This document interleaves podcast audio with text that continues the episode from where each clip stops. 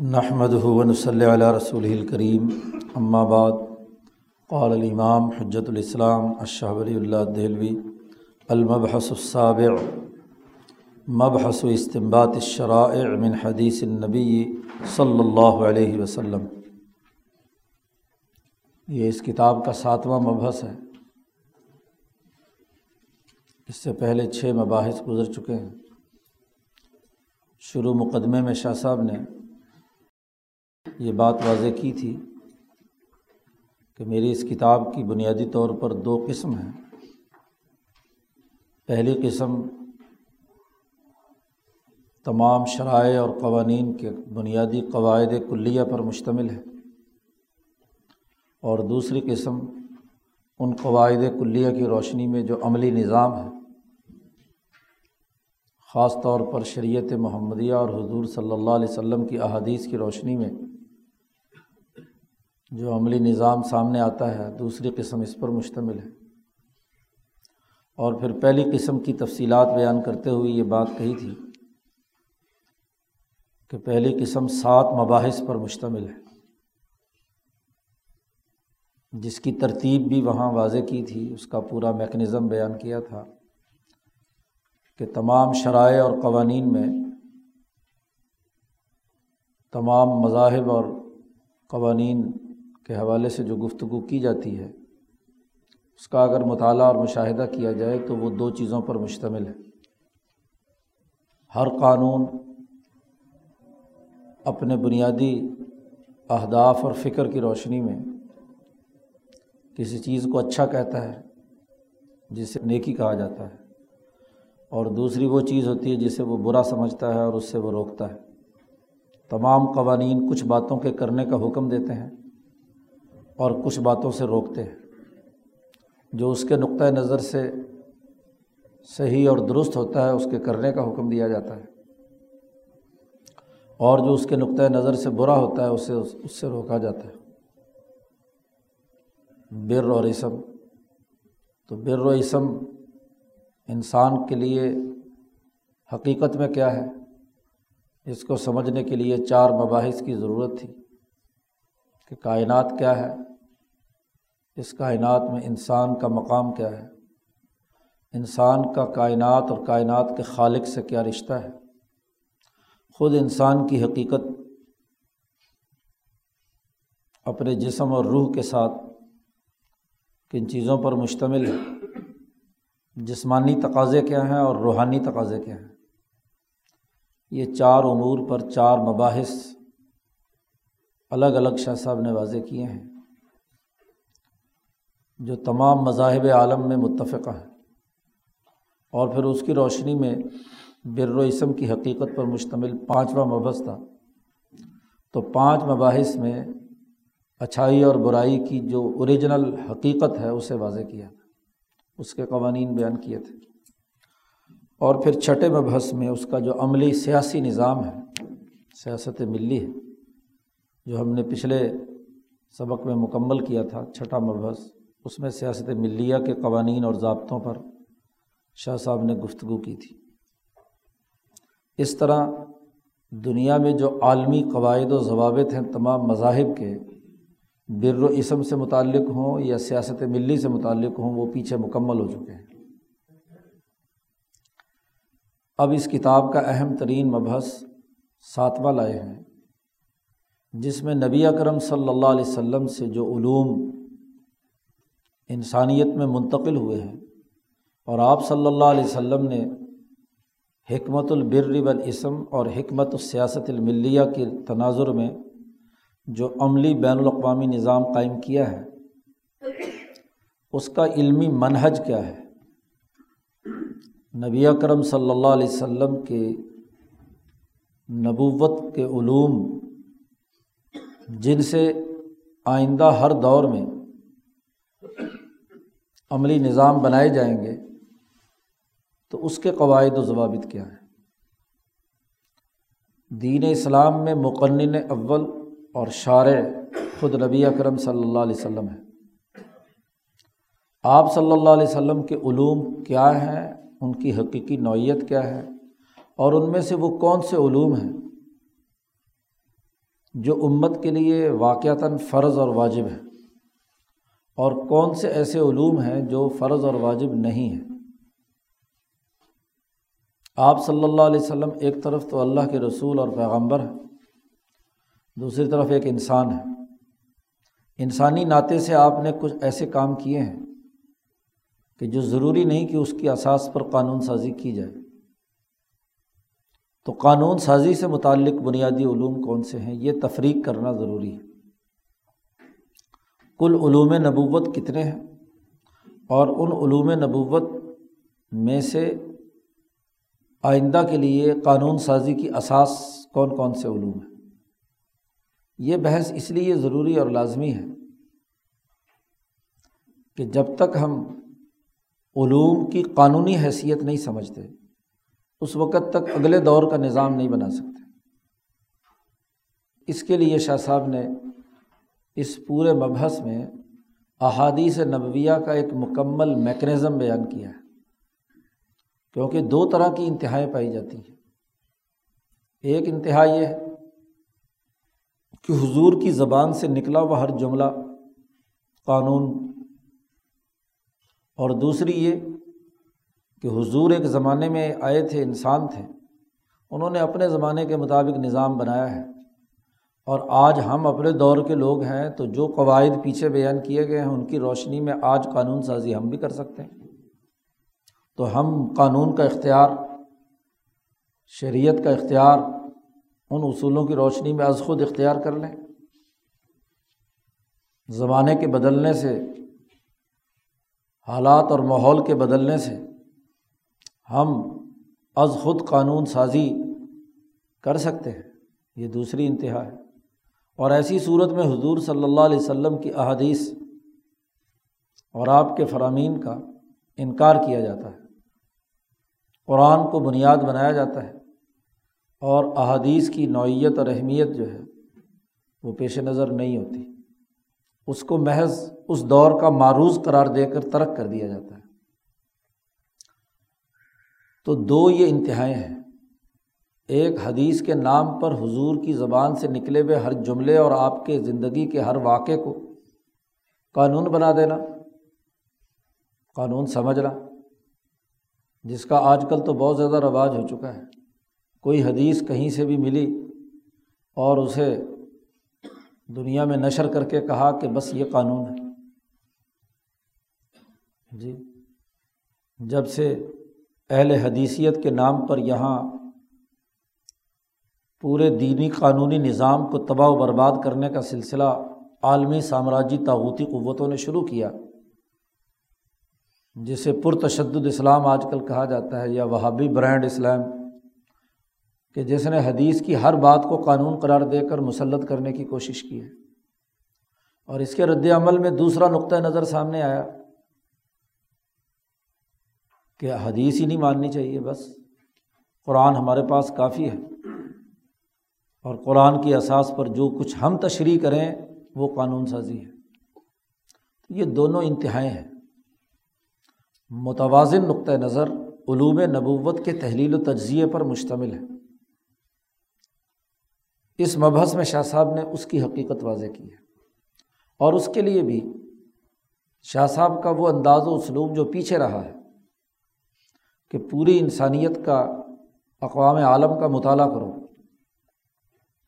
اور اس علم سے متعلق جتنے افراد ہیں، جتنے اس فن کے ماہرین ہیں، انسانی سماج کی قانون سازی سے جو تعلق رکھتے ہیں، ان کی آرار، ان کی اجتماعیت اور جماہیر، جمہور کی جو سوچ اور رائے ہے جمہور صحابہ، جمہور تعبین جمہور تبا تعبین محدثین مفصرین فقہ ان کی اجتماعی رائے کو سامنے رکھ کر علوم نبوت کے منحج کو سمجھنا یہ ضروری ہے۔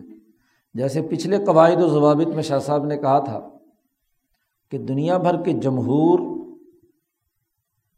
خواہ و عرب ہوں یا عجم، دنیا کے کسی خطے کے انسان ہوں۔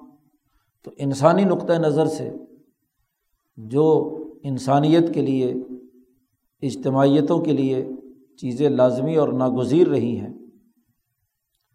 اسی تحلیل و تجزیے کے تحت ہی قواعد و ضوابط سمجھنے ضروری تھے۔ ایسے ہی یہاں بھی شاہ صاحب نے کہا ہے کہ جمہور اہل علم وہ اس کو کس طریقے سے سمجھتے ہیں؟ ان کا انداز و اسلوب کیا ہے؟ اسی تناظر میں ہمیں یہاں اس کا جائزہ لینا ہے۔ اس کے لیے جو شاہ صاحب نے یہاں مباحث، ابواب متعین کیے ہیں ان میں سب سے پہلا باب باب و بیانی اقسامی علوم نبی صلی اللہ علیہ وسلم۔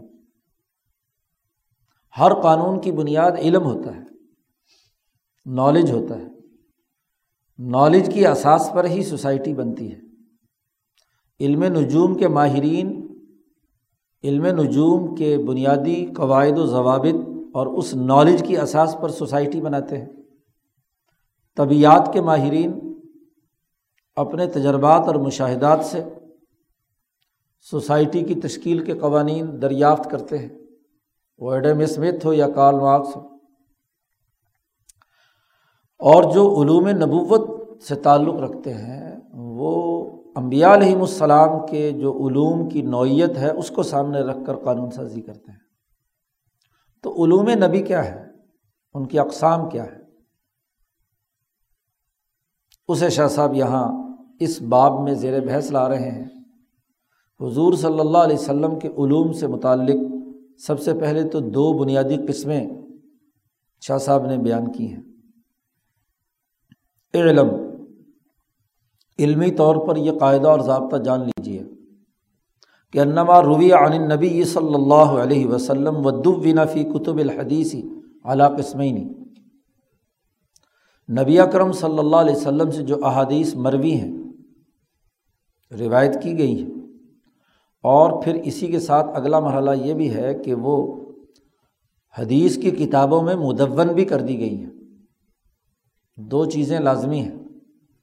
ایک تو حضور سے ہونے والی روایات اور پھر ان روایات کو کتب حدیث میں مدون بھی کر دیا گیا ہو۔ تدوین کتب۔ آگے چل کر تیسرے باب میں شاہ صاحب یہ بات واضح کریں گے کہ آج ہم تک حضور کی احادیث کے پہنچنے کا ذریعہ قرن اول میں تدوین کی ہوئی کتابیں ہیں، اس کے علاوہ اور کوئی راستہ نہیں ہے۔ ہم براہ راست، نہ تو ہم نے حضور صلی اللہ علیہ وسلم کو دیکھا اور نہ براہ راست نبی اکرم صلی اللہ علیہ وسلم کے صحابہ یا تعبین سے ہماری ملاقات ہوئی ہے۔ ہمارے پاس حضور صلی اللہ علیہ وسلم کی احادیث سے متعلق مدون شدہ کتابیں ہیں۔ ان کتابوں کی روشنی میں ہی ہم عملی طور پر اور علمی طور پر حضور کے علوم کو سمجھ سکتے ہیں۔ اس کے علاوہ کوئی راستہ نہیں۔ کوئی یہ کہے کہ میرے پاس آج مسلسل حضور صلی اللہ علیہ وسلم سے کوئی حدیث مروی ہے۔ بخاری سے لے کر اب تک مثلاً چوبیس پچیس واسطے ہیں اور بخاری سے حضور صلی اللہ علیہ وسلم تک تین سے لے کر چھ سات واسطے ہیں۔ تو تیس پینتیس واسطوں سے میرے پاس ڈائریکٹ کوئی حدیث آ گئی ہے۔ اور وہ ایسی ہو جو ان کتابوں میں مدون نہ ہو۔ ایسا نہیں ہے۔ کتابوں ہی کے ذریعے سے علوم آتے ہیں۔ تو کتابوں میں جو مدون شدہ حدیثیں ہیں اور حضور صلی اللہ علیہ وسلم سے جو روایت کردہ روایات ہیں، اس کی بنیادی طور پر دو اقسام ہیں۔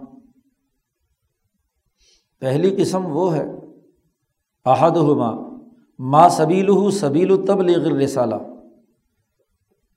وہ روایات اور احادیث وہ ہیں جو آپ صلی اللہ علیہ وسلم نے بحثیت رسول،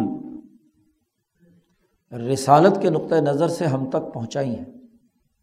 اور رسول اتھارٹی ہوتا ہے۔ اللہ کا خلیفہ اور نائب۔ ہے وہ انسانیت پر اللہ کے قوانین کے نفاذ کی حکومتی اتھارٹی ہے۔ اس لیے وہ خلافت ظاہرہ اور باطنہ دونوں کا ذمہ دار ہوتا ہے۔ حضور صلی اللہ علیہ وسلم نے تیرہ سال مکہ مکرمہ میں جماعت تیار کی اور جو جماعت میں فرد شامل ہوتا گیا، مسلمان بنتا گیا، اس پر حضور کا حکم اتھارٹی کی حیثیت رکھتا تھا۔ کوئی آدمی ایمان لائے اور حضور کی بات نہ مانے، ایسا نہیں ہو سکتا۔ یہ پارٹی ڈسپلن کے بغیر نہیں ہو سکتا۔ پارٹی پالیٹکس کے اصول پر پارٹی لیڈر کی قیادت کو تسلیم کرنا، یہ مکی دور کے اندر، جسے شاہ صاحب نے خلافت باطنہ کہا ہے، ظاہری طور پر تو مکہ میں ابو جہل حکمران تھا۔ لیکن حضور صلی اللہ علیہ وسلم کی باطنی خلافت یعنی تعلیم و تربیت، اس باطن سے مراد وہ جو صوفیوں کی گھڑنتو باطنیت ہے، وہ نہیں۔ اس خلافت باطنہ سے مراد پارٹی ڈسپلن ہے۔ کہ جو حکم حضور نے دے دیا، بلال کو تکلیف اور اذیت بھی ہے، تو تبتے ریت پر بھی وہ اس حکم سے منحرف نہیں ہوتا۔ ظاہری طور پر وہ غلام ہے امیہ ابن خلف کا۔ اسی طرح سہیب ہے، یاسر ہے، عمار ہے۔ وہ حضور کے حکم کی خلاف ورزی نہیں کرتے۔ تو یہ پارٹی ڈسپلن کا تیرہ سالہ مکی دور، اور پھر اس پارٹی نے جا کر جب ریاست مدینہ تشکیل دی، تو وہاں دس سالہ خلافت ظاہرہ کا دور۔ کہ جب مدینہ کی تمام آبادی نے آپ کو اپنا حکمران تسلیم کر لیا میساک مدینہ کے نتیجے میں، معاہدہ ہوا۔ ہر مشرق یہودی، انصاری جو بھی وہاں موجود تھے مدینہ میں، ساڑھے نو ہزار غیر مسلم تھے، جن میں پانچ سو پانچ سو مسلمان، ایک دس ہزار کی آبادی ہے۔ انہوں نے جب حضور کی ظاہری حکومت کو تسلیم کر لیا، تو اب اس حکومت نے حکومتی نظم و نسق قائم کرنے کے لیے جو احکامات دیے۔ تو وہ احکامات آپ کی تیئیس سالہ زندگی کے ایک تو وہ ہیں، جو بحیثیت سے رسول، بحیثیت پارٹی لیڈر یا بحیثیت سربراہ اور حکمران کے آپ نے اللہ کا نمائندہ ہوتے ہوئے کہیں، یہ پہلی قسم ہے۔ اور دوسری قسم جو آگے آ رہی ہے، اس کا تعلق بحیثیت رسول نہیں ہے۔ بحیثیت انسان، آپ صلی اللہ علیہ وسلم نے ان باتوں کے کرنے کا مشورہ دیا یا حکم دیا یا اس کی آگے چھ قسمیں آ رہی ہیں۔ دوسرا دائرہ یہ ہے۔ شاہ صاحب کہتے ہیں، اس کی دلیل قرآن حکیم کی وہ آیت ہے صورت الحشر کی، جس میں ہمیں یہ حکم دیا گیا ہے کہ وما اطاکم الرسول فخو ہو وما نہاکم ان ہو فنت ہو تمہیں جس بات کا رسول اللہ صلی اللہ علیہ وسلم حکم دیں اسے مضبوطی سے پکڑ لو اور جس چیز سے روک دیں رک جاؤ۔ یہ آیت سب سے بڑی دلیل ہے کہ آپ صلی اللہ علیہ وسلم نے بحیثیت رسول جو کچھ آپ پر ذمہ داریاں عائد ہوئیں، آپ نے اس کا حکم دیا۔ لوگوں کو ہر حال میں اسے ماننا اور تسلیم کرنا ہے۔ اب اس قسم سے متعلق جو تبلیغ رسالہ والا حکم ہے، اس کی چار بنیادی اقسام ہیں۔ اس دائرے میں چار بنیادی اقسام آئی ہیں۔ حضور صلی اللہ علیہ وسلم کے علوم نبوت کی۔ یہ ہمیں ہر حال میں تسلیم کرنے ہیں۔ نمبر ایک من ہو علوم المعاد و عجائب الملکوت۔ و ہادہ کلو مستند الوحی۔ سب سے پہلے آخرت سے متعلق جو علوم ہے اور اس پوری کائنات کا ایک تو یہ ظاہر ہے جو ہمارے سامنے جسے عالم ناسود کہا جاتا ہے، اور ایک اس کائنات کا عالم ملکوت ہے ڈائنامک سسٹم وہ مخفی نظام یا غیبی نظام، جس کے بارے میں ہمیں کہا گیا ہے کہ یؤمنون بالغیب غیب پر ایمان لانے والے لوگ۔ تو غیب کیا ہے؟ یہ ملاکوت کیا ہے؟ ملاکوت کا یہ لفظ قرآن نے استعمال کیا ہے۔ بکدال کا نوری ابراہیم ملکوت السماوات والارض ہم نے ابراہیم کو آسمان و زمین کا ملکوت دکھایا۔ ہر نبی کو جب رسول اور نبی بنایا جاتا ہے، تو اس پوری کائنات کا جو غیبی نظام ہے ملاکوتی نظام ہے، اس کا مشاہدہ کرایا جاتا ہے۔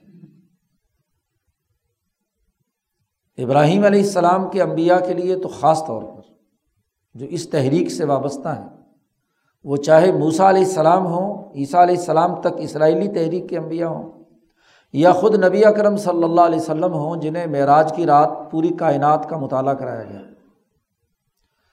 جسے آپ دنیا میں حکمرانی کی اتھارٹی دے رہے ہیں، تو وہ کسی نظام کا نمائندہ ہے۔ تو وہ نظام ہے کیا؟ اس کا بنیادی اسٹرکچر ہے کیا؟ ایک افسر کو جسے ایک علاقہ دیا جائے، اس کو پورے سسٹم کا میکنزم معلوم نہیں تو وہ نافذ کیسے کرے گا؟ رسول اللہ صلی اللہ علیہ وسلم اس دور میں اتھارٹی بن کر آئے ہیں۔ تو اس پوری کائنات کا مشاہدہ اور مطالعہ کرایا جانا لازمی اور ضروری ہے۔ اس کے بغیر وہ انسانیت کے لیے کامل اور مکمل سسٹم کیسے بنا سکتے ہیں؟ ہر نبی کی لازمی ضرورت اور حضرت محمد مصطفیٰ صلی اللہ علیہ وسلم تو کل انسانیت کی طرف مبوس ہوئے ہیں۔ تو کل انسانیت کے بنیادی اثاثی امور اور خاص طور پر اس کا پورا ملاکوتی نظام، اس کا مشاہدہ کرانا لازمی اور ضروری ہے۔ تو یہ ملکوت کے عجائبات کتنے آسمان ہیں، کتنی زمین ہے ہاں جی اس میں فرشتوں کا نظام کیا ہے؟ اس لیے ایمان لانے میں آمن تو بلّہ ہی و ملاکتی ہی و کتبی ہی و رسولی ہی و یوم الآخری و القدر خیری ہی و شرری ہی یہ جو پورا کا پورا نظام ہے، جس پر آپ کو ایمان لانے کی دعوت دی گئی ہے، تو اس پورے کائنات کے اس نظام کے عجائبات آپ کو بتلائے گئے اور آپ نے وہ لوگوں کے سامنے بیان کیے، احادیث میں ان کا تذکرہ ہے۔ قرآن حکیم نے اس کے بنیادی اصول بیان کیے اور آپ صلی اللہ علیہ وسلم نے اس کی مزید وضاحت فرمائی، تمام مراحل کی، انسانی زندگی کے تمام مراحل کی۔ تو معاد یعنی آخرت سے متعلق علوم اور اس کائنات کے عجائبات سے متعلق جتنے ملکوت سے متعلق علوم ہیں، وہ آپ کو عطا کیے گئے۔ شاہ صاحب کہتے ہیں، یہ جتنے بھی علوم ہیں، یہ مکمل طور پر وہی الہی کے ساتھ تعلق رکھتے ہیں۔ ہادہ کلو مستند الوحی۔ یہ نبی اکرم صلی اللہ علیہ وسلم نے اپنی ذاتی عقل یا تجربے اور مشاہدے سے معلوم نہیں کیے۔ یہ اللہ نے بتلائے ہیں براہ راست۔ اور وہ جو کہا جاتا ہے کہ حضور صلی اللہ علیہ وسلم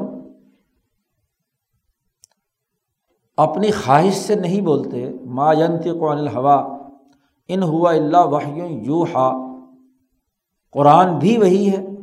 اور قرآن کے ساتھ ساتھ جسے وہی غیر مطلوب کہا جاتا ہے، وہ تبلیغ الرسالت سے متعلق جو قسم اول ہے، اس کا پہلا علم ہے۔ جن کا تعلق علوم معاد اور عجائب ملکوت سے ہے۔ وہ تمام کے تمام حضور صلی اللہ علیہ وسلم پر وہی ہوئے ہیں۔ اور وہ وہی نبی کرم صلی اللہ علیہ وسلم نے لوگوں کے سامنے بیان کی ہے۔ تو احادیث کے پورے ذخیرے کا مطالعہ کیا جائے، مدون شدہ کتابوں کا مطالعہ کیا جائے، تو ان میں پہلا علم علوم المعاد و عجائب الملکوت اور یہ مکمل طور پر وہی الہی کی طرف نسبت رکھتا ہے۔ نمبر ایک۔ نمبر دو۔ ومن ہو اس قسم اول سے متعلق جو بحثیت رسول آپ نے علوم بیان کیے ہیں، ان میں دوسری قسم، شرائع و ضبط للعباداتی ولارتفاقات بے وجہ ضبط المذکورت فیمہ صبا کا آپ صلی اللہ علیہ وسلم نے قرآن حکیم میں جو حکم دیے گئے، ان کو عمل میں لانے کے ضابطے قاعدے پروسیجرس واضح کیے۔ شرائع کہتے ہیں، بنیادی آئینی اور دستوری دفعات کی عملی تشریح کرنا۔ اس کے لیے طریقۂ کار وضع کرنا پروسیجر طے کرنا کہ وہ کام سر انجام کیسے پائے گا۔ آئین تو نافذ ہو جاتا ہے۔ قانون کے طالب علم جانتے ہیں کہ قانونی طور پر آئین میں کوئی دفعہ پارلیمنٹ منظور بھی کر لے تو عمل درآمد کا جب تک پروسیجر طے نہیں ہوگا، اس پر عمل درآمد نہیں ہو سکتا۔ کہ اس قانون پر عمل درآمد کی اتھارٹی کون سی ہے اور کون سے پیرامیٹرز ہیں جس کے ذریعے سے اس قانون میں جو مطلوب روح ہے وہ وجود میں آئے گی، عمل میں آئے گی۔ اب جیسے مثلاً قرآن حکیم نے کہا کہ عقیم الصلاح نماز پڑھو۔ اب یہ ایک بنیادی فریضہ عائد کر دیا گیا۔ لیکن خود نماز کیا ہے؟ نماز کسے کہتے ہیں؟ اس کا طریقۂ کار کیا ہے؟ کتنے وقت پڑھنی ہے؟ کتنی رکاتے ہیں۔ اس کا پورا طریقہ، قیام کتنا کرنا ہے، کیا کیا چیزیں اس میں پڑھنی ہے رکوع کیا ہے، سجدہ کیا ہے قوما قاعدہ، جلسہ، اس کے تمام طریقۂ کار، رکاتوں کی تعداد وغیرہ وغیرہ وغیرہ۔ یہ اس عقیم الصلاط کا جو آئینی اور قانونی جو بنیادی دفعہ یا حکم آیا ہے، اس حکم کی عملی شکل نبی اکرم صلی اللہ علیہ وسلم نے بیان فرمائی۔ اور بیان فرمانے کے بعد حضور نے فرمایا سلو کمار آئی تمونی اسلی نماز ایسے پڑھو جیسے تم نے مجھے نماز پڑھتے دیکھا۔ ہے اب قرآن میں آیا، اتم الحج العمرۃ اللہ حج اور عمرہ مکمل کرو۔ تو کیسے کریں؟ حج کیا ہے؟ اس کا عملی طریقۂ کار کیا ہے؟ تو حضور صلی اللہ علیہ وسلم نے لوگوں سے کہا خزو انی مناسب کا کم مجھ سے اپنے حج کے مناسب سیکھ لو۔ اس لیے حضور نے طباف بھی کیا اپنے حج حج الفرض میں، تو اونٹنی پر بیٹھ کر کیا، بلندی پر، تاکہ سارا مجمع دیکھ سکے کہ حضور اس طواف کے دوران کیا کیا عمل کر رہے ہیں۔ پورا سفر، مینا، عرفات، مزدلفہ، حضور نے اپنی اونٹنی پر کیا۔ لوگ پیدل ہیں۔ تو حضور صلی اللہ علیہ وسلم کے تمام اعمال اس سے پتہ چل جائے کہ حج کے کیا طریقہ ہے مثلاً یہ تھی مثالیں۔ تو جتنی شرائع قرآن میں موجود احکامات کا جو شرعی نظام اور عبادات کے جتنے ضابطے حضور نے متعین کیے، یہ علوم ہے اسی طریقے سے ول ارتفاقات اور ارتفاقات کیسے متعین ہوں گے؟ ارتفاق اول سے لے کر ارتفاق رابع تک۔ بین الاقوامی سسٹم قائم کرنے کا کیا طریقہ ہے؟ حضور نے کیسر و کسرا کو خط لکھ کر اور اہداف مقرر کر کے بتلا دیا کہ یہ اس طریقے سے ہے۔ حضور نے ارتفاق سالس میں مکے کی ریاست کے سربراہ کی حیثیت سے بلا تفریق رنگ نسل مذہب ہر مشرق اور یہودی کو امن دے کر اپنی ریاست کا حصہ بنایا معاہدے کے تحت۔ تو یہ ایک ارتفاق سالس کا عملی نظام بتلا دیا۔ مثلاً قرآن نے کہا تھا کتال کرو۔ تو کتال کے قاعدے اور ضابطے بتلا دیے۔ اس کتال کا یہ مطلب نہیں کہ ہر وقت ہر کافر کے پیچھے بندوق لیے اور اسلحہ لیے پھرتے رہو اور جو ملے قتل کر دو تو پھر تبلیغ کسے کرنی ہے۔ تو اس کے لیے قاعدے اور ضابطے بتلا دیے کہ ریاست جہاد کرے گی، پرائیویٹ جہاد کا کوئی کانسیپٹ نہیں ہے۔ اور ریاست کے ان قوانین کے تحت کیا کیا کام کرنے ہیں، وہ بھی واضح کر دیا۔ اپنے عمل اور کردار سے۔ جہاں پہنچو، سب سے پہلے دنیا اور آخرت کی کامیابی کے دین کا پیغام دو اس بستی میں۔ نہیں مانتے، تو دوسرا حکم۔ ٹھیک ہے، اپنے عقیدے پر رہو، لیکن تمہیں ہمارا سیاسی نظام جو عدل و انصاف کا ہے، وہ قبول کرنا ہوگا، اور اس کے لیے تمہیں ٹیکس ادا کرنا ہوگا۔ مسلمان جیسے زکوٰۃ دیتے ہیں، تمہیں جزیا دینا ہوگا۔ عقیدہ بے شک اپنا رکھو، کیونکہ دین میں کوئی جبر اور عقیدے کی زبردستی کی بات نہیں۔ اور اگر یہ بھی نہیں مانتے، تو پھر ریاست فیصلہ کرے گی کہ تمہارے سیاسی نظام کی طاقت انسانیت دشمنی پر مبنی ہے یا انسانیت دوستی پر مبنی ہے؟ اس کے مطابق فیصلہ کیا جائے۔ حضور مکہ فتح کرنے کے لیے مدینہ سے جا رہے ہیں تو راستے میں کسی نے کہا کہ مکے پر حملے کا کیا فائدہ ہے؟ نہ وہاں مال ہے، نہ وہاں بھوک اور غربت کی وجہ سے حسن رہا ہے۔ لڑکیاں چاہیے ہوتی تھیں جہاد میں۔ تو تم بڑا فلاں قبیلہ ہے، بڑا خوشحال ہے، مالدار ہے، پیسے ویسے بھی ملیں گے، عورتیں بھی ملیں گی تو وہاں حملہ کرو۔ حضور نے فرمایا کہ مجھے ابھی جبرائیل نے منع کیا ہے کہ اس بستی پر آپ حملہ نہیں کر سکتے۔ میں نے کہا، جبرائیل سے مشورہ لائے ہو کہ حکم؟ کا حکم۔ کیوں؟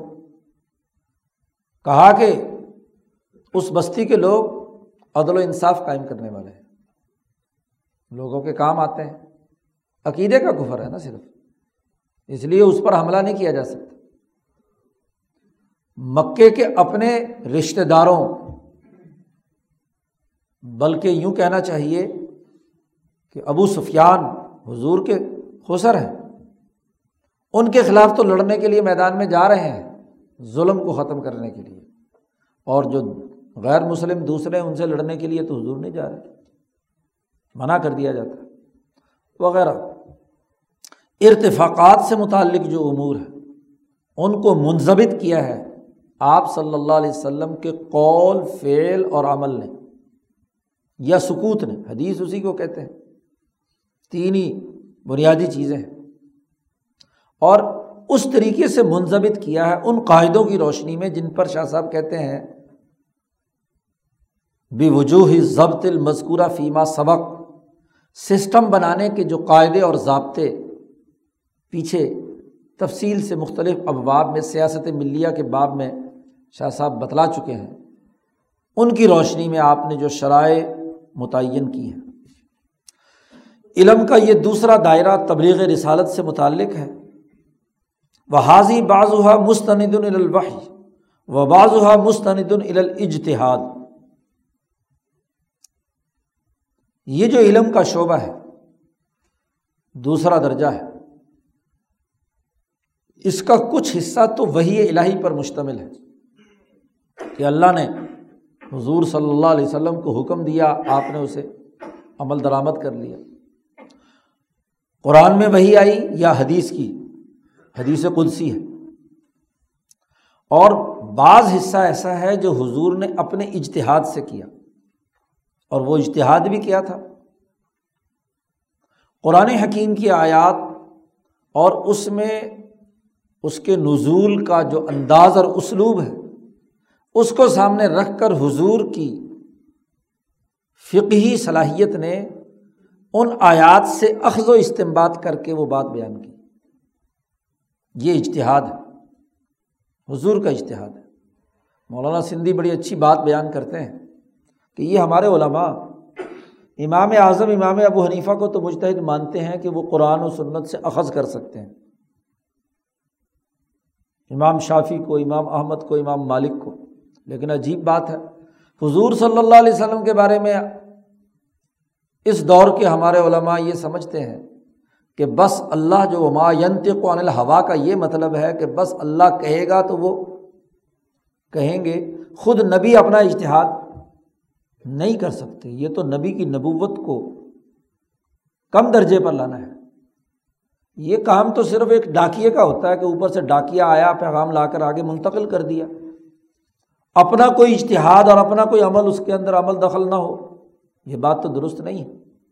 اگر امام اعظم، امام ابو حنیفہ مشتحد ہو سکتے ہیں، تو نبی اکرم صلی اللہ علیہ وسلم تو مجتحد اعظم ہے اور امام شاہ ولی اللہ آگے جا کر ایک باب میں بیان کر رہے ہیں کہ میں نے کتاب الصلاط سے متعلق جتنی بھی حدیثیں ہیں ان کا میں نے تجزیہ کیا۔ تو اکثریت وہ ہے جو حضور کا اشتہاد ہے۔ بہت کم اللہ ماشاء اللہ کتاب الصلاط کی حدیثیں ان کو حدیث قدسی کسی ایک آدھ کو کہہ سکتے ہیں۔ بلکہ شاہ صاحب نے کہا میں نے اس پر ایک کتاب لکھنا شروع کی تھی کہ میں جتنے بھی ابواب ہیں ان میں حضور کے اجتہادات کو الگ کر کے واضح کروں کہ یہ حضور کا اجتہاد۔ یہ قرآن کی فلانی آیت سے حضور نے یہ اخذ کیا ہے۔ یہ حضور نے یہ قانون، یہ حکم فلانی، زکوٰۃ کا فلانا قانون قرآن کی کس آیت سے اخذ کیا ہے؟ لوگ فقہا کے اجتہادات کو قرآن سے اخذ کرنے سے متعلق کتابیں لکھتے ہیں۔ شاہ صاحب کہتے ہیں، میرا جی چاہتا ہے کہ میں حضور کے اجتہادات جو قرآن سے آپ نے اخذ کیے ہیں، انہیں مرتب اور مدون کروں۔ لیکن لگتا یہ کہ شاہ صاحب نے یہ کام مکمل نہیں کر سکے۔ اس کا اظہار کیا ہے۔ تفیمات الہیہ میں۔ تو یہاں شاہ صاحب کہتے ہیں کہ اس کا تقریباً نصف سے زائد حصہ شرائع اور ضبط قاعدوں سے متعلق، جو طریقۂ کار اور پروسیجر متعین کرنے سے متعلق حصہ آپ صلی اللہ علیہ وسلم کے اجتہادات پر مشتمل ہے، جو آپ نے قرآن سے اخذ کیا ہے۔ بہت کم حصہ ایسا ہے جو مستند الوحی ہے۔ اور پھر اگلی بات بھی واضح کر دی کہ کسی کو یہ بات محسوس ہو کہ شرائع اور ضوابط میں حضور نے اپنا اشتہاد کیا ہے، تو اجتہاد تو وہی سے الگ ہو گیا۔ شاہ صاحب نے کہا، نہیں وہ اشتہاد ہو صلی اللہ علیہ وسلم بے منزلت الوحی۔ حضور کا اپنا اشتہاد بھی وہی کی ہی طرح ہے۔ لن اللہ تعالیٰ آسم من تقررا ر الخطی اس لیے کہ اللہ تبارک و تعالیٰ نے آپ کو معصوم بنایا ہے، محفوظ رکھا ہے کہ آپ اگر کوئی رائے میں، رائے قائم کرنے میں کوئی خطا آپ سے ہوئی تو آپ اس غلطی پر برقرار رہیں، ایسا نہیں ہو سکتا۔ اگر کہیں آپ کی رائے سامنے آئی اور اس میں کوئی کمی محسوس ہوئی تو اللہ نے فوراً تب بھی کر دی کہ نہیں، ایسا نہیں ہو سکتا۔ حضور صلی اللہ علیہ وسلم نے مکے کے مشرقوں کے خواہش پر سرداروں کے لیے الگ سے میٹنگ متعین کرنے کا فیصلہ فرمایا تھا۔ تو اللہ نے کہہ دیا، نہیں وصبر نفس کا معلزین یدعون ربهم بالغدات والعشی یریدون وجہو ولاطاد آئینہ کا انہم ترید و زینت الحیات دنیا اپنی نگاہوں کو ان غریبوں سے ہٹا کر سرمایہ داروں کی طرف نہیں کرنا۔ کیا تم بھی دنیا کی زندگی کی زیب و زینت کے پیچھے ارادہ کر لیا تم نے بھی؟ تو تب بھی کر کے اس اشتہاد کو روک دیا۔ اور بہت سارے واقعات ہیں۔ تو یہ حضور کا اشتہاد بھی جو شرائع اور ضوابط سے متعلق ہے اس کی حیثیت بھی بمنزل وہی ہی کے ہے گو وہ حضور کا اشتہاد و لئی یجب و یقون اجتہاد ہو استمباتم من المنسوس کما یوزن اور یہ بھی لازمی ضروری نہیں ہے کہ آپ صلی اللہ علیہ وسلم کے تمام تر اجتہادات نس قرآنی سے اخذ و استمباد پر مشتمل ہوں۔ جیسا کہ لوگوں نے گمان کر لیا ہے۔ بل اکثر یقون اس اشتہاد کی اکثریت بھی وہ ہے کہ جسے اللہ تبارک و تعالیٰ نے مقاصد شرح کے طور پر حضور کو تعلیم دی کہ شریعت کا بنیادی مقصد کیا ہے۔ مقاصد شریعت اللہ نے بتلا دیے حضور صلی اللہ علیہ وسلم کو۔ ایسے ہی تشریح کے بنیادی قوانین بھی، تحصیر کے بھی اور احکام کے بھی۔ ان تینوں پر پیچھے تین باپ گزر چکے ہیں، آپ مطالعہ کر چکے ہیں کہ شریعت اور اس شریعت کے قوانین میں آسانیاں اور احکام، اس کی مضبوطی اور پختگی کے اقدامات، اس کے تمام تر تفصیلات پیچھے سے سب بیان کر چکے ہیں۔ تو یہ مقاصد متعین کر کے حضور کو بتلا دیے۔ فبینہ المقاصد المتلقات بالوحی بذالک القانون۔ شاہ صاحب کہتے ہیں کہ آپ صلی اللہ علیہ وسلم نے ان مقاصد کو جو وہی الہی کے ذریعے سے آپ پر القاع کیے گئے تھے، آپ نے اس قانون کی صورت میں اسے واضح کر دیا۔ یہ ایسا اشتہاد بھی نہیں ہے جیسا اجتہاد باقی فقہا کا ہوتا ہے۔ کہ وہ صرف اور صرف نصوص کو سامنے رکھ کر قرآن نصوص یا احادیث کو سامنے رکھ کر جزیات کا، اخذ و استعمال کا کام کرتے ہیں۔ آپ کا اشتہاد مجتہد مطلق سے بھی اوپر کا اشتہاد ہے۔ تو دو درجے کے علم ہو گئے۔ پہلا علم علوم المعاد و عجائب الملکوت، دوسرا علم الشرائع والحدود، یوں کہنا چاہیے۔ شرائع کا تعلق عبادات سے ہے اور حدود کا تعلق ارتفاقات سے۔ تو دوسرا علم، یہ امت کے لیے بطور رسول کے حضور نے نافذ کیا ہے دو علوم۔ اور تیسرا ایک اور علم بھی ہے۔ وہ بھی بڑی اہمیت کا حامل ہے۔ وہ من ہو حکم مرسلاتن و مصالح و مطلقہ۔ لم یوقت ہا و لم یوبین حدود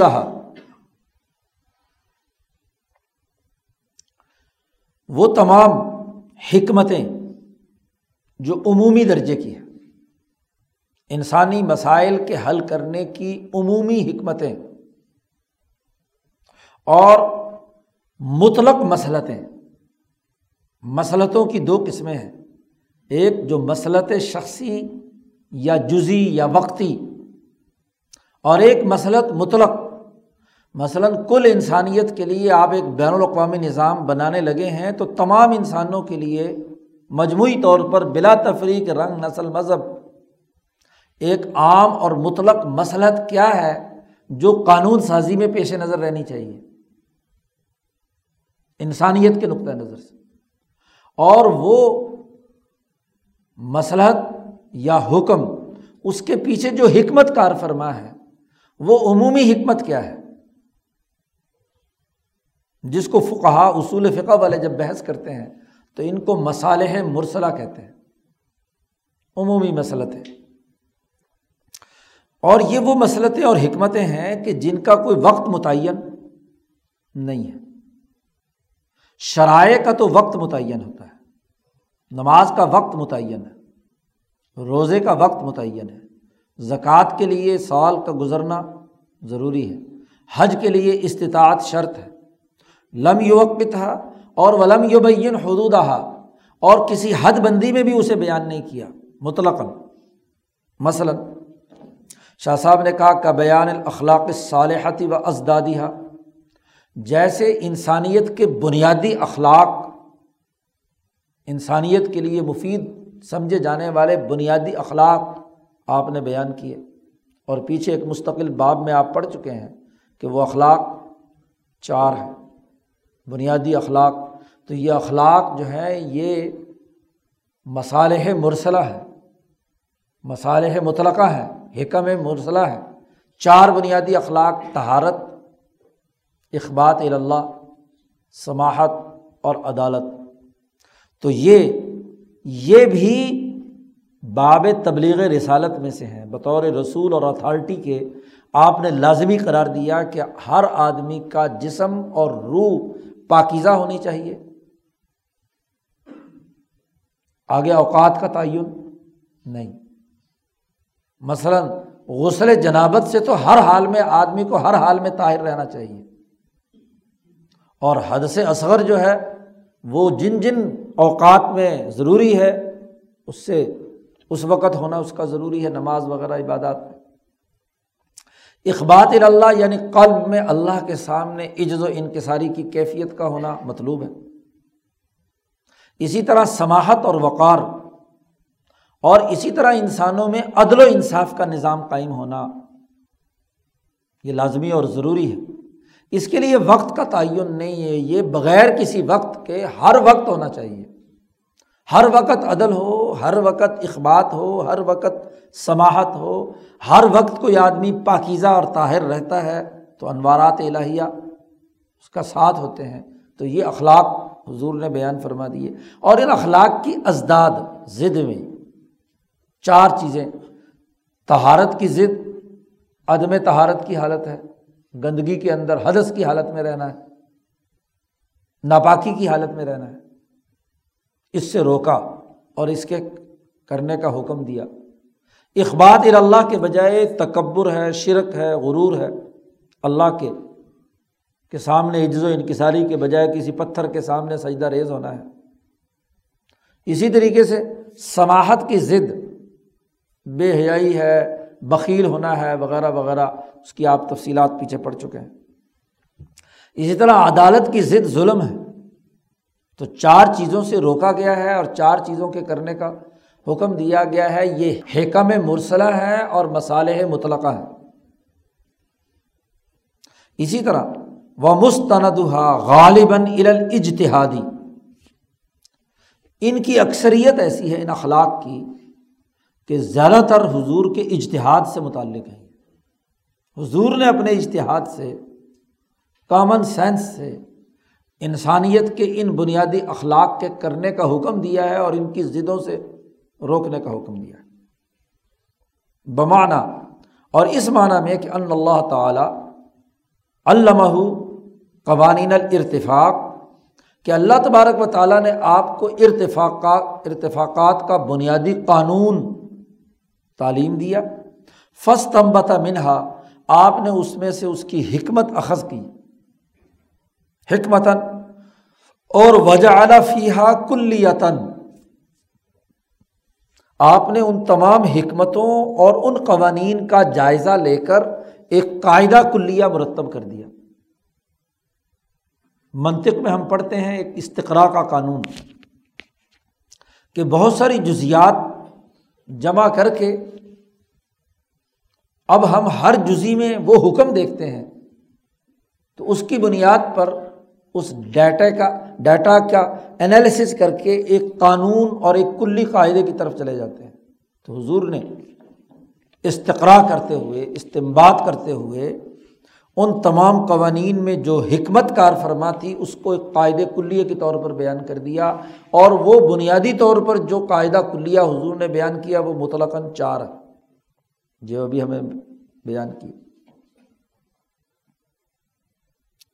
نمبر چار، تبلیغ رسالت سے متعلق حضور کا چوتھا علم وہ ہے جو امت پر لازمی اور ضروری ایک درجے میں ہے۔ وہ یہ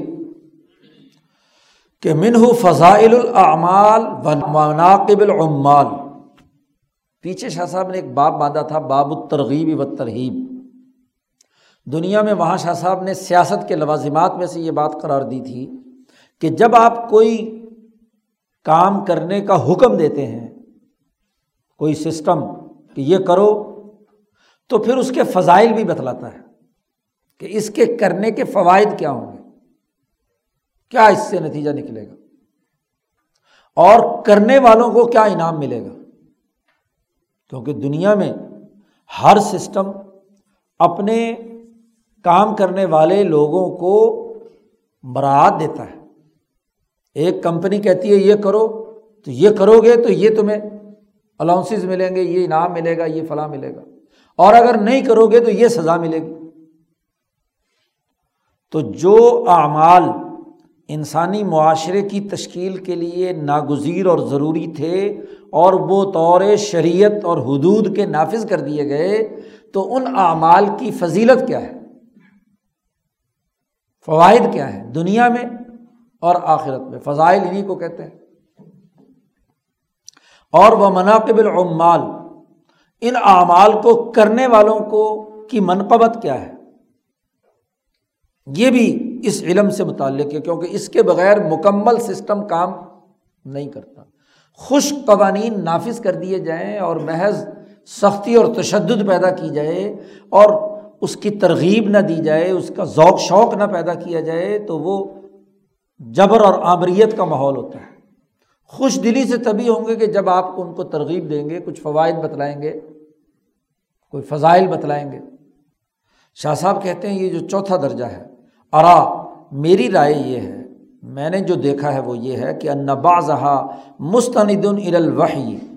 اس میں بھی بعض فضائل اعمال وہ ہیں کہ جو وہی کی طرف مستند حدیث قدسی ہے۔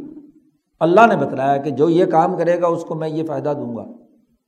اور وباض ہا الاجتہادی، اور بعض ان میں سے حضور کے اپنے اجتہاد سے ہیں۔ وقت سبق بیان و تلکل قوانین فضائل اعمال کے بھی کچھ قوانین ہیں اور وہ قوانین پیچھے ہم بیان کر چکے ہیں، شاہ صاحب کہتے ہیں۔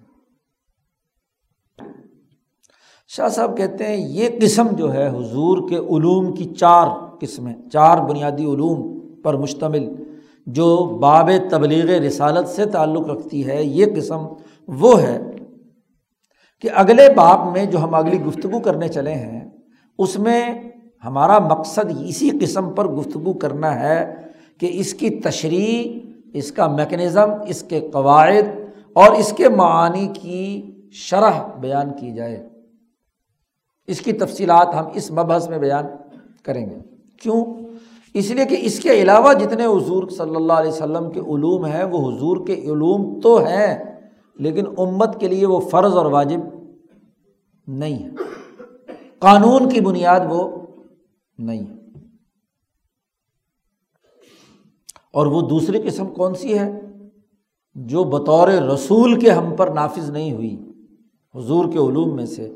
اس کو آگے شاہ صاحب بیان کر رہے ہیں۔ وسانی ہی ماں دوسری قسم وہ ہے کہ مالئی صفی باب تبلیغ رسالہ وہ حضور صلی اللہ علیہ وسلم نے بحیثیت رسول ان کی تبلیغ اور ان کا امت تک پہنچانا، اس کی بنیاد پر معاشروں کو تشکیل دینا لازمی قرار نہیں دیا۔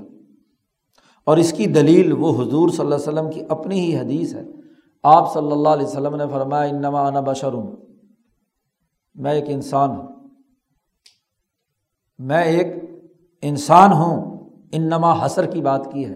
انما انا بشر میں صرف ایک انسان ہوں۔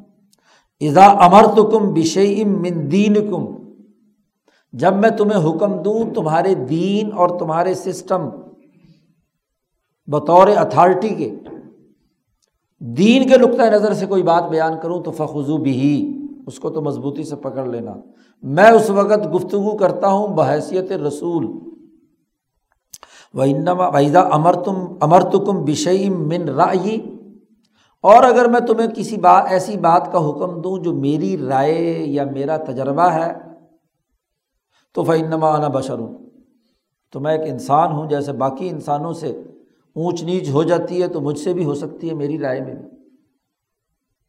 اس لیے یہ لازمی اور ضروری نہیں ہے۔ اور یہ بات حضور صلی اللہ علیہ وسلم نے اس واقعے کے ضمن میں فرمائی تھی کہ جب حضور مدینہ منورہ تشریف لائے، اس حدیث کو پیچھے شاہ صاحب کئی دفعہ بیان کر چکے ہیں۔ تعبیر نخل والا قصہ۔ کہ وہاں کھجور، نر کھجور کی گوب، وہ مادہ کھجور کے اوپر چھڑکتے تھے۔ مکے کے لوگ آج بھی چھڑکتے ہیں، تبھی کھجور پیدا ہوتی ہے۔ تو وہ تعبیر نخل اس کو عربی میں کہتے ہیں۔ جی نر اور مادہ کا ملاپ کرانا۔ کھجوروں کے خاص طور پر ایک موسم میں یہ مارچ، اپریل میں یہ ایسا کام شروع ہوتا ہے۔ جیسے پاکستان میں یہ خیر پور ٹامے والی کا نر اور خیر پور میرس سندھ کا مادہ اس کا کراس کرایا جاتا ہے۔ یہاں سے توڑ کر لے جاتے ہیں، بلکہ ادھر ہمارے ریاست بھاول پور کے بہت سارے علاقوں سے، ظاہر پیر سے، ترنڈے سے بہت زیادہ مال جاتا ہے ادھر سندھ میں مادہ کھجور پر چھڑکنے کے لیے۔ تو یہ تعبیر نقل کرتے تھے۔ تو حضور صلی اللہ علیہ وسلم، چونکہ مکہ میں تو کھجور ہوتی نہیں جی تو حضور صلی اللہ علیہ وسلم جب مکہ سے وہاں پہنچے، یہ تاجر لوگ تھے۔ آپ صلی اللہ علیہ وسلم نے دیکھا کہ یہ کیا تم کرتے ہو؟ ادھر اس درخت سے نکال کر اس پہ ڈالتے ہو۔ اس کا کیا فائدہ؟ ہے تو لوگوں نے کہا کہ حضور صلی اللہ علیہ وسلم نے کہا ہے تو چلو اس دفعہ چھوڑ کے دیکھتے ہیں۔ تو لوگوں نے اس پر عمل نہیں کیا۔ تو کھجور ہی نہیں ہوئی۔ کھجور میں گٹھلی نہیں بنی اور کھجور نہیں ہوئی۔ آج کل ایک مدینے کی کھجور آ رہی ہے جس میں گٹھلی نہیں ہوتی، مٹھاس بھی نہیں ہوتی۔ شوگر والے خاص طور پر اسے لیتے ہیں کہ جی دیکھو جی یہ مدینے کی کھجور ہے بغیر گٹھلی کے۔ تو ابھی جب ہم مدینہ جانا ہوا وہاں کھجور والوں سے پوچھا، انہوں نے کہا، وجہ کیا ہے کہ ہم اس کھجور کے اوپر نر کا کراس نہیں کراتے؟ تو وہ کھجور جو بغیر نر کے ہوتی ہے، تو وہ بغیر گٹھلی کے رہ جاتی ہے، تو مٹھاس بھی نہیں ہوتی۔ تو وہ شوگر والے پھیکی سمجھ کر اسے جی کہ جی شوگر نہیں بڑھے گی تو کھا، کھاتے ہیں، لیتے ہیں، خریدتے ہیں۔ وہ چند ایک پودے لوگ رکھتے ہیں اس طریقے سے۔ اور چونکہ مہنگی بکتی ہے، شوگر والے خریدتے ہیں۔ تو اس سال کھجور نہیں ہوئی، ایسی مری ہوئی کھجور ہوئی کہ بغیر گٹھلی کے، بغیر ذائقے کے۔ تو حضور نے فرمایا کہ اس دفعہ کھجور نہیں ہوئی۔ انہوں نے کہا جی آپ نے منع کر دیا تھا، ہم نے کہا کہ اس کی کیا ضرورت ہے؟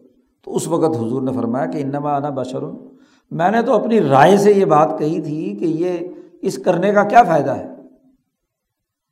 جی حضور نے فرمایا فنی ان نما زنن تو زنن حضور کے جملے یہاں شاہ صاحب نے نقل کیے ہیں کہ میں نے ایک گمان کیا تھا، میرا خیال تھا کہ اس کے کرنے سے کوئی فائدہ نہیں ہوگا۔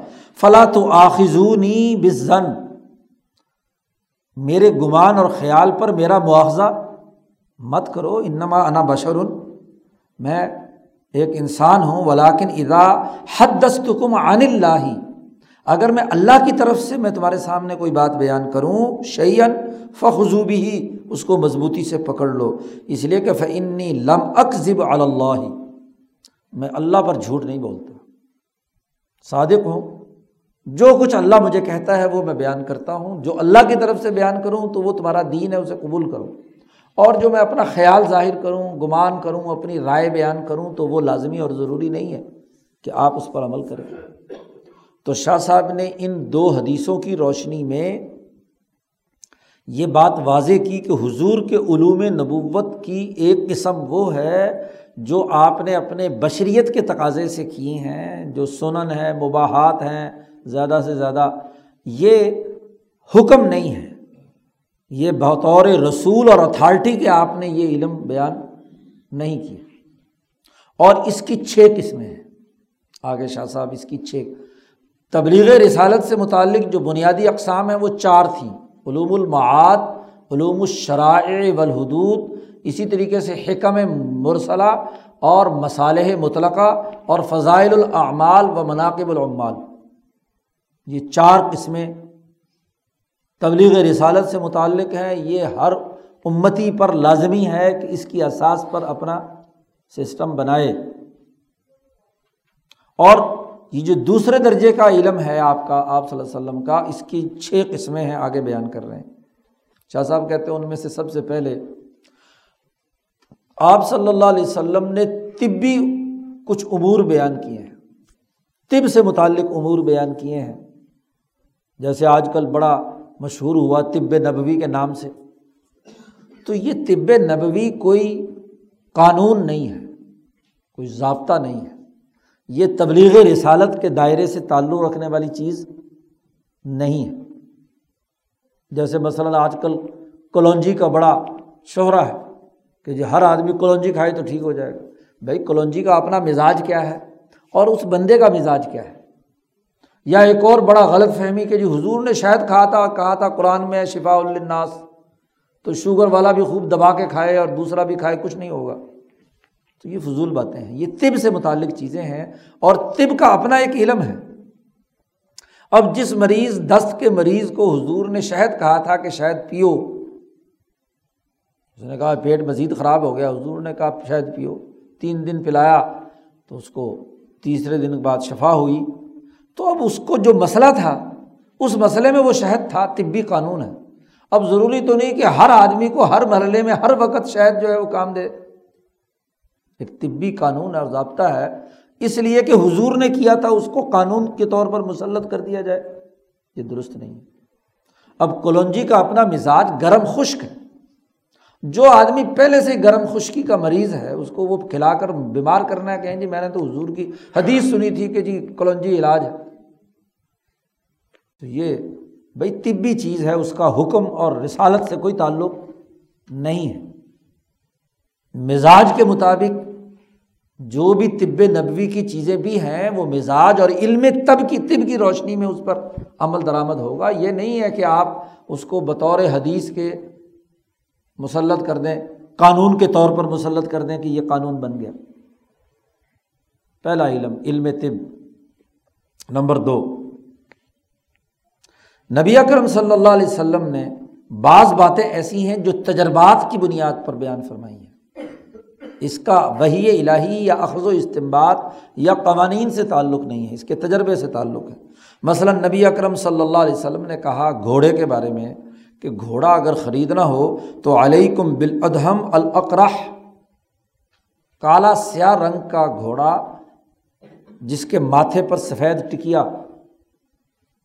اور قدموں کے اوپر سفید نشان ہوتے ہیں، تو ایسا گھوڑا نسلی ہوتا ہے اور وہ لڑائی اور جہاد اور دور کے سفر کے اندر صحیح کام کرتا ہے۔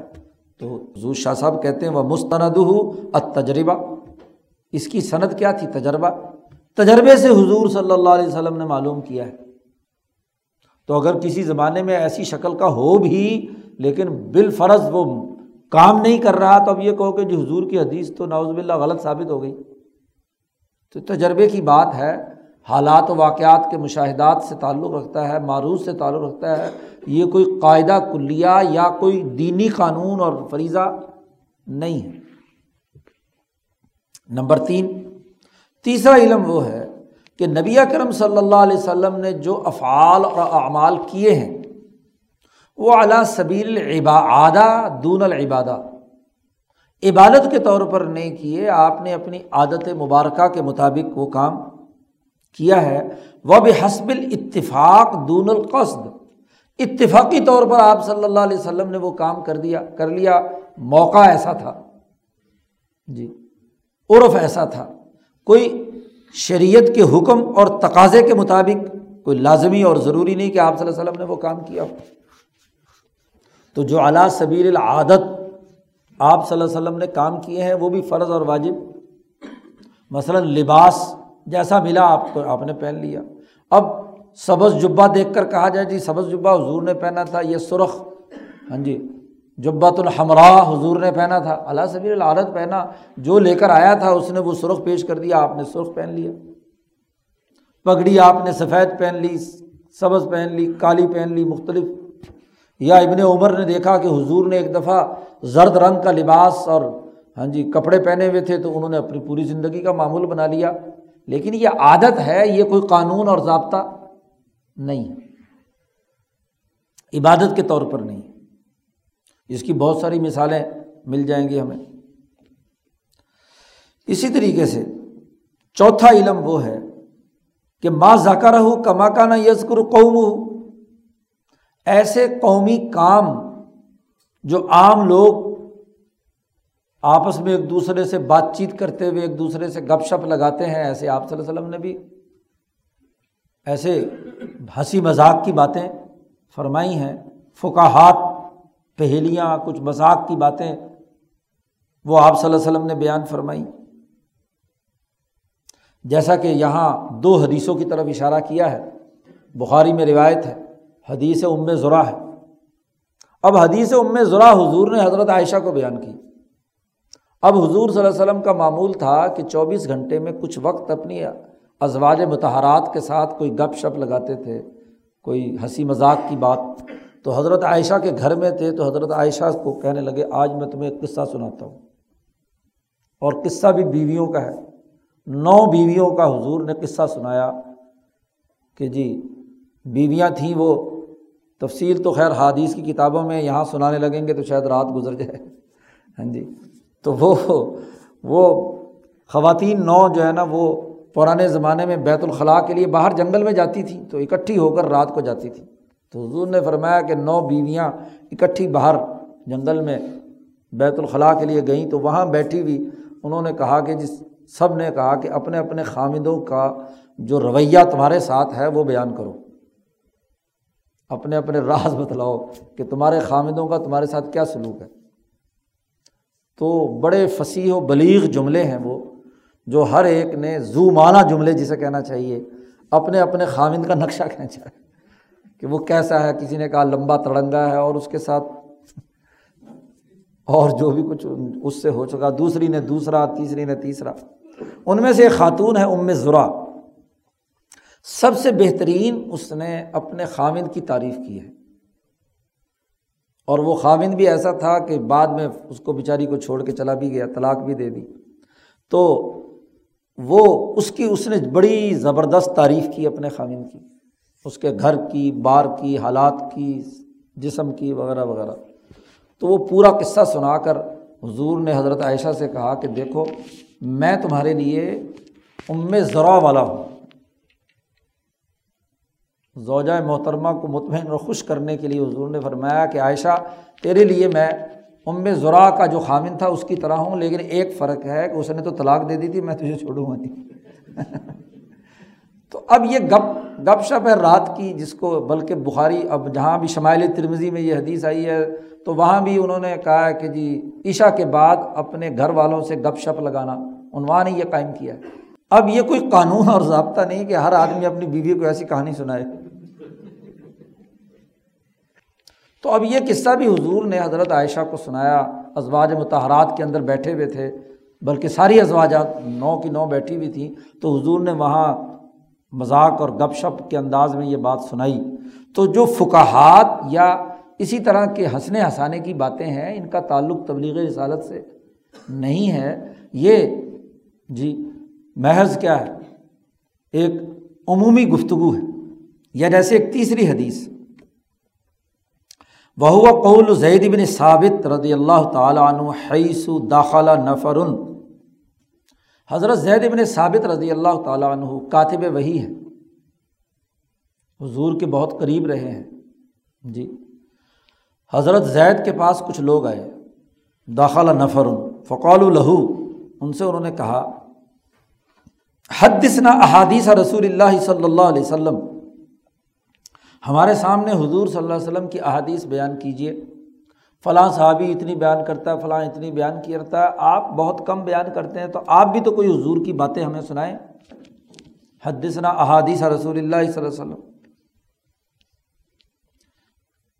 حضرت زید ابن ثابت نے کہا کہ دیکھو کن تو جا رہا ہوں میں حضور صلی اللہ علیہ وسلم کا پڑوسی تھا۔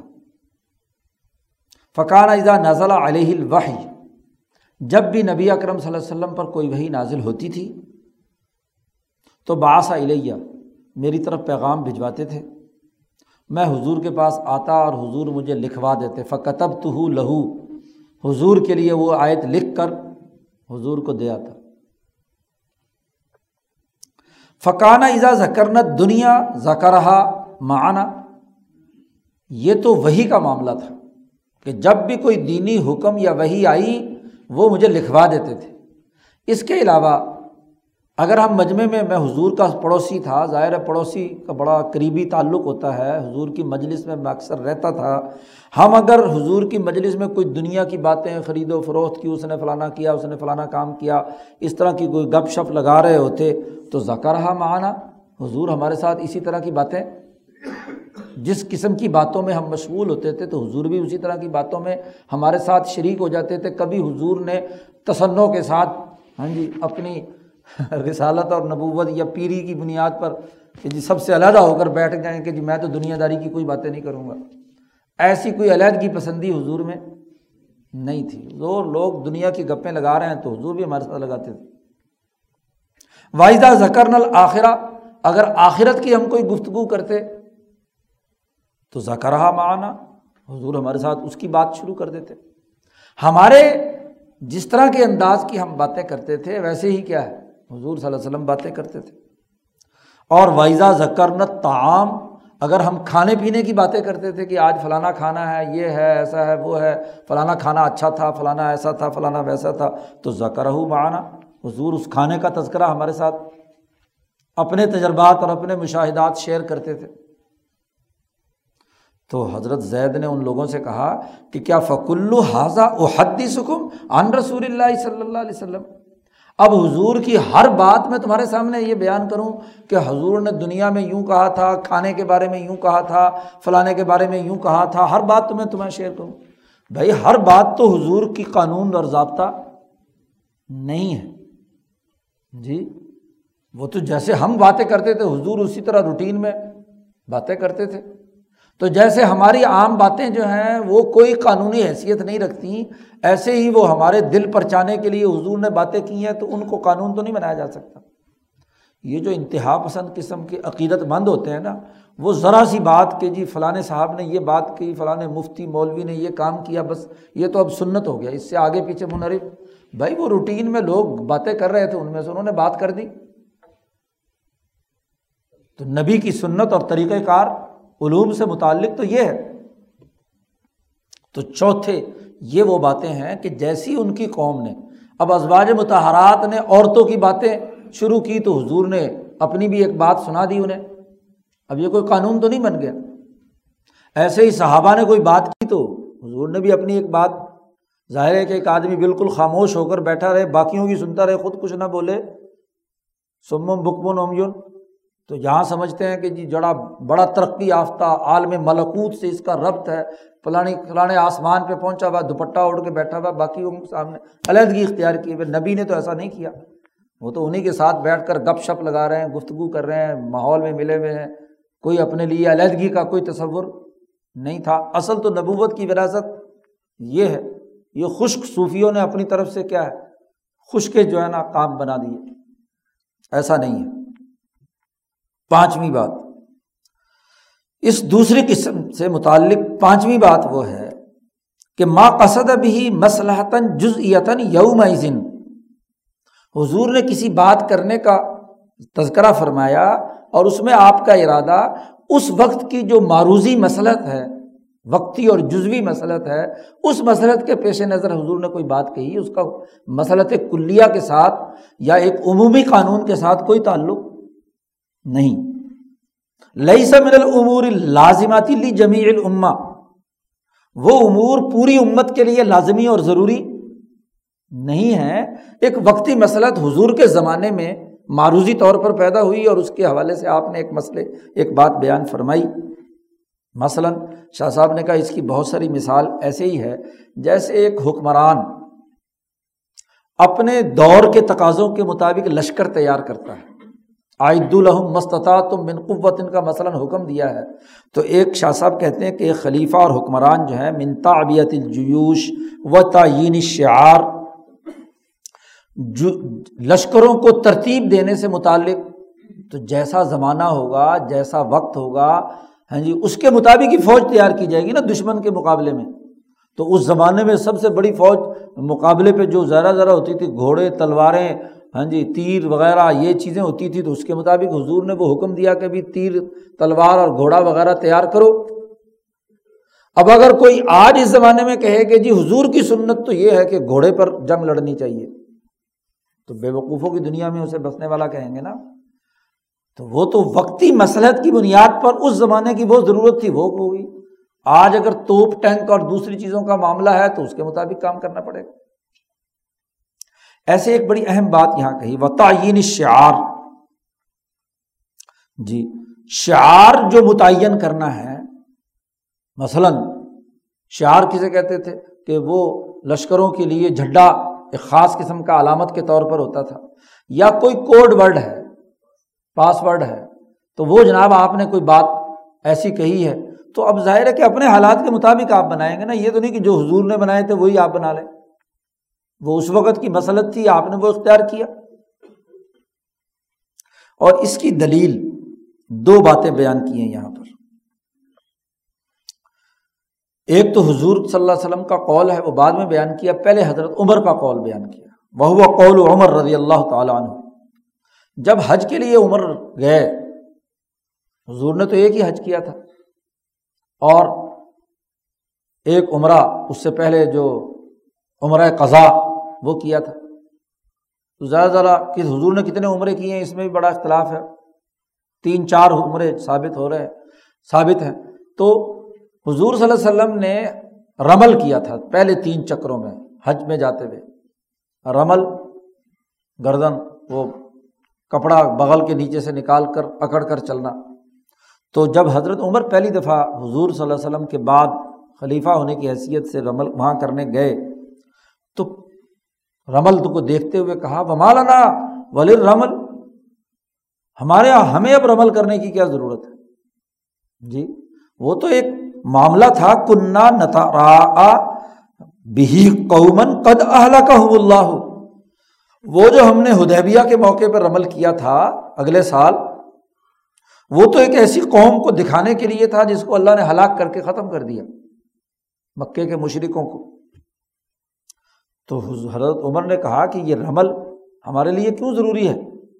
لیکن پھر خیال آیا حضرت عمر کو کہ سما خشیہ یقون لہو سبب آخر۔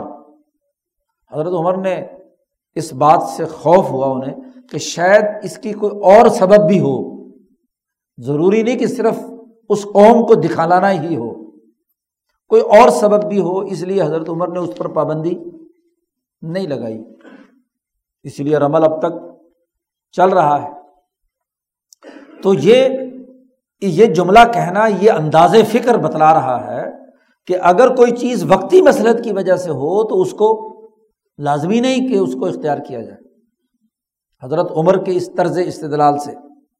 اور وقت حمیلا کثیر من الحکام علیہ۔ ہی چنانچہ حضور کے بہت سارے احکام انہیں باتوں پر معمول کیے گئے ہیں۔ جیسے مثلاً حضور صلی اللہ علیہ وسلم نے فرمایا، من قتل قتیل فلاح صلب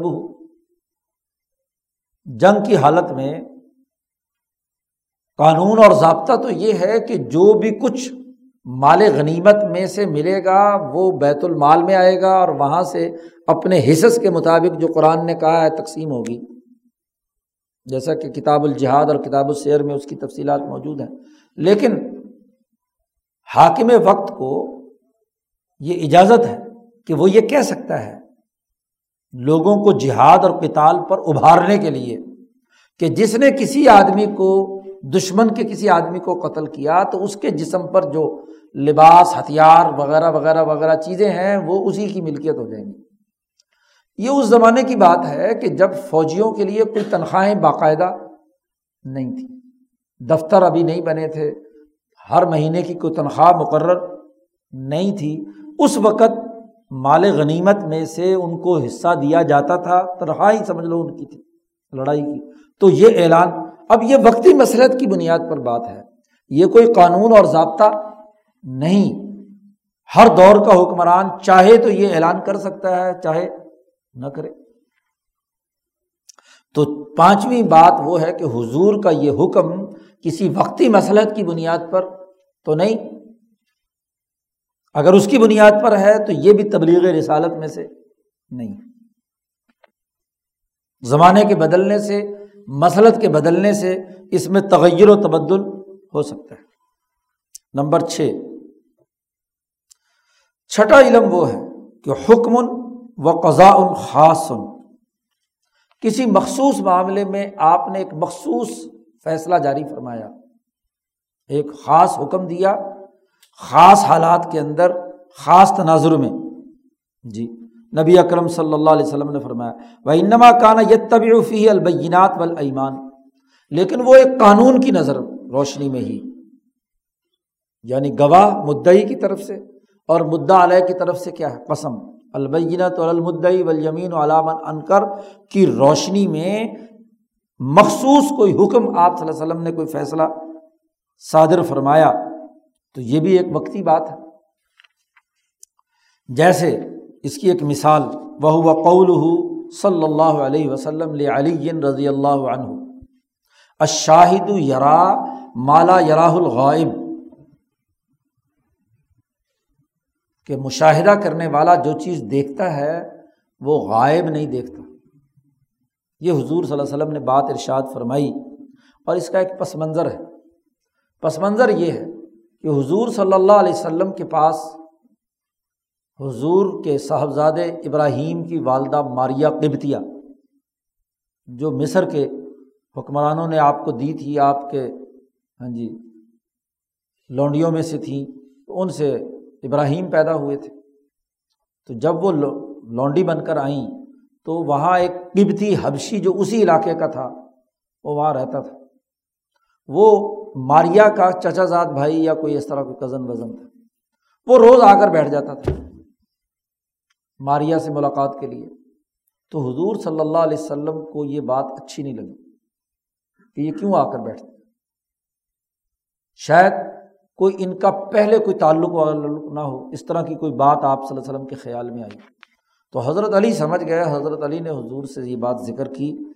اور حضرت علی نے گویا کہ حضور کو کہا کہ یہ اس طرح کی بات مجھے اچھی نہیں لگتی، تو اس کا حضور نے فرمایا کہ ٹھیک ہے، اگر تم پیچھا کرو، دیکھو، اور اگر تمہیں محسوس ہو تو قتل کرنے کی بھی اجازت ہے۔ حضرت علی رضی اللہ تعالیٰ نے اس طاق میں رہے۔ ایک دفعہ وہ وہاں ماریا کے پاس بیٹھا ہوا تھا۔ تو حضرت علی وہاں پہنچ گئے اور تلوار سونت لی انہوں نے۔ جیسے ہی تلوار نکالی تو اس نے سمجھ لیا کہ یہ کیا ہے، اب مجھے قتل کریں گے۔ تو وہاں سے دوڑ پڑا۔ دوڑ کر اس زمانے میں چادریں باندھتے تھے نا لوگ۔ یہ شلوار شلوار تو ہوتی نہیں تھی۔ سیدھا کھجور تھی، کھجور کے اوپر چڑھ گیا اوپر۔ اور اوپر سے اس نے چھلانگ ماری نیچے۔ تو اس کی چادر کھل گئی۔ چادر کھل گئی تو حضرت علی نے اس کو جب ننگا دیکھا تو وہ بالکل فارغ تھا۔ کچھ بھی تو نہیں تھا اس کے ساتھ۔ تو حضرت علی نے تلوار دوبارہ کہ اس کے تو پلے ہی کچھ نہیں ہے۔ اس کا بیٹھنا نہ بیٹھنا تو برابر ہے۔ تو حضور کو آ کر بتایا تو حضور نے فرمایا کہ دیکھو اشاہد یرا مالا یراہ الغائب۔ جی فیصلہ فرما دیا کہ تم غیب کی حالت میں ایک شک کر رہے تھے۔ جی تو اب مشاہدہ کر لیا تم نے؟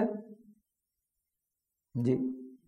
تو یہ، اب یہ خاص واقعے میں ایک خاص قانون اور ضابطہ یا فیصلہ کیا۔ ویسے عمومی قاعدے کے طور پر تو بات ٹھیک ہے، جو شاہد دیکھ سکتا ہے وہ غائب تو نہیں دے سکتا۔ لیکن اس خاص معاملے میں یہ فیصلہ، تو ظاہر ہے کہ مخصوص کیس ہے نا۔ سارے کے سارے ایسے کیس تو نہیں ہو سکتے۔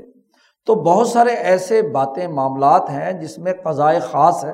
یا حضور صلی اللہ علیہ وسلم نے ایک گواہ کی بنیاد پر فیصلہ فرمایا، دوسری روایات مشہور ہے اصول فقہ میں، کہ وہ حضور کی خصوصیت ہے۔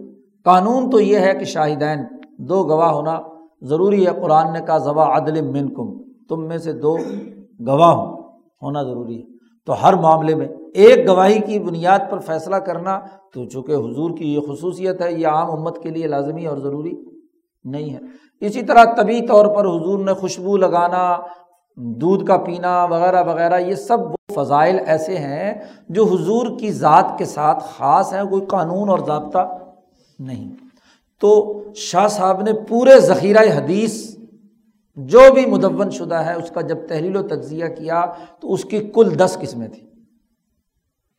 چار قسمیں اسباب باب تبلیغ رسالت سے متعلق ہیں اور چھ قسمیں وہ ہیں جو تبلیغ رسالت سے متعلق نہیں ہیں۔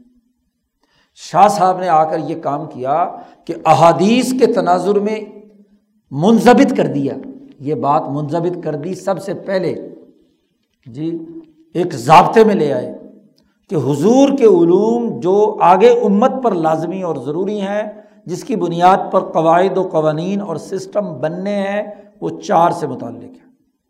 باقی جو ہیں، وہ جس کا جی چاہتا ہے، کسی کو عقیدت ہے، محبت ہے، وہ سمجھتا ہے کہ اس سے مجھے کوئی فائدہ ہوتا ہے۔ حضور کے کسی تجربے سے فائدہ اٹھانا چاہتا ہے، حضور کی کسی طب سے فائدہ اٹھانا چاہتا ہے۔ آپ کے کسی ہاں جی سنت سمجھ کر حضور سے عشق کی بنیاد پر کسی واقعے کی نقل کرنا چاہتا ہے، تو وہ اس کا انفرادی معاملہ تو ہو سکتا ہے۔ کرے گا تو ٹھیک ہے، نہیں کرے تو تب بھی کوئی گناہ کی بات قانون نہیں ہے۔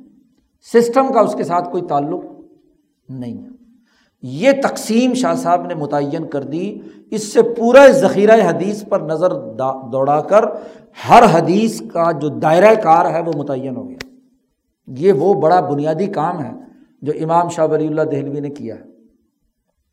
کہ تبلیغ رسالت سے متعلق بنیادی جو چار علوم ہیں، اس کی اساس پر آگے بات کی۔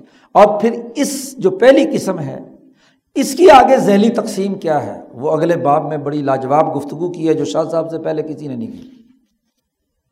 اتنی جامعت کے ساتھ۔ ویسے تو باتیں کرتے ہیں، جزیات تو مل جائیں گی، لیکن اسے مربوط قانونی فریم ورک میں ایک اسٹرکچر اور سسٹم کے تناظر میں سمجھانا یہ شاہ صاحب کا کمال ہے، جو اگلے باب میں شاہ صاحب نے پہلی قسم سے متعلق چار علوم کی دو تقسیمیں کی ہیں بنیادی طور پر۔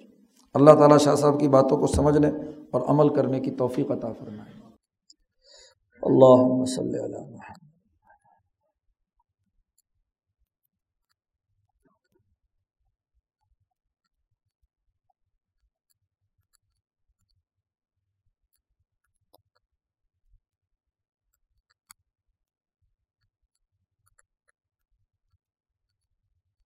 اجمعین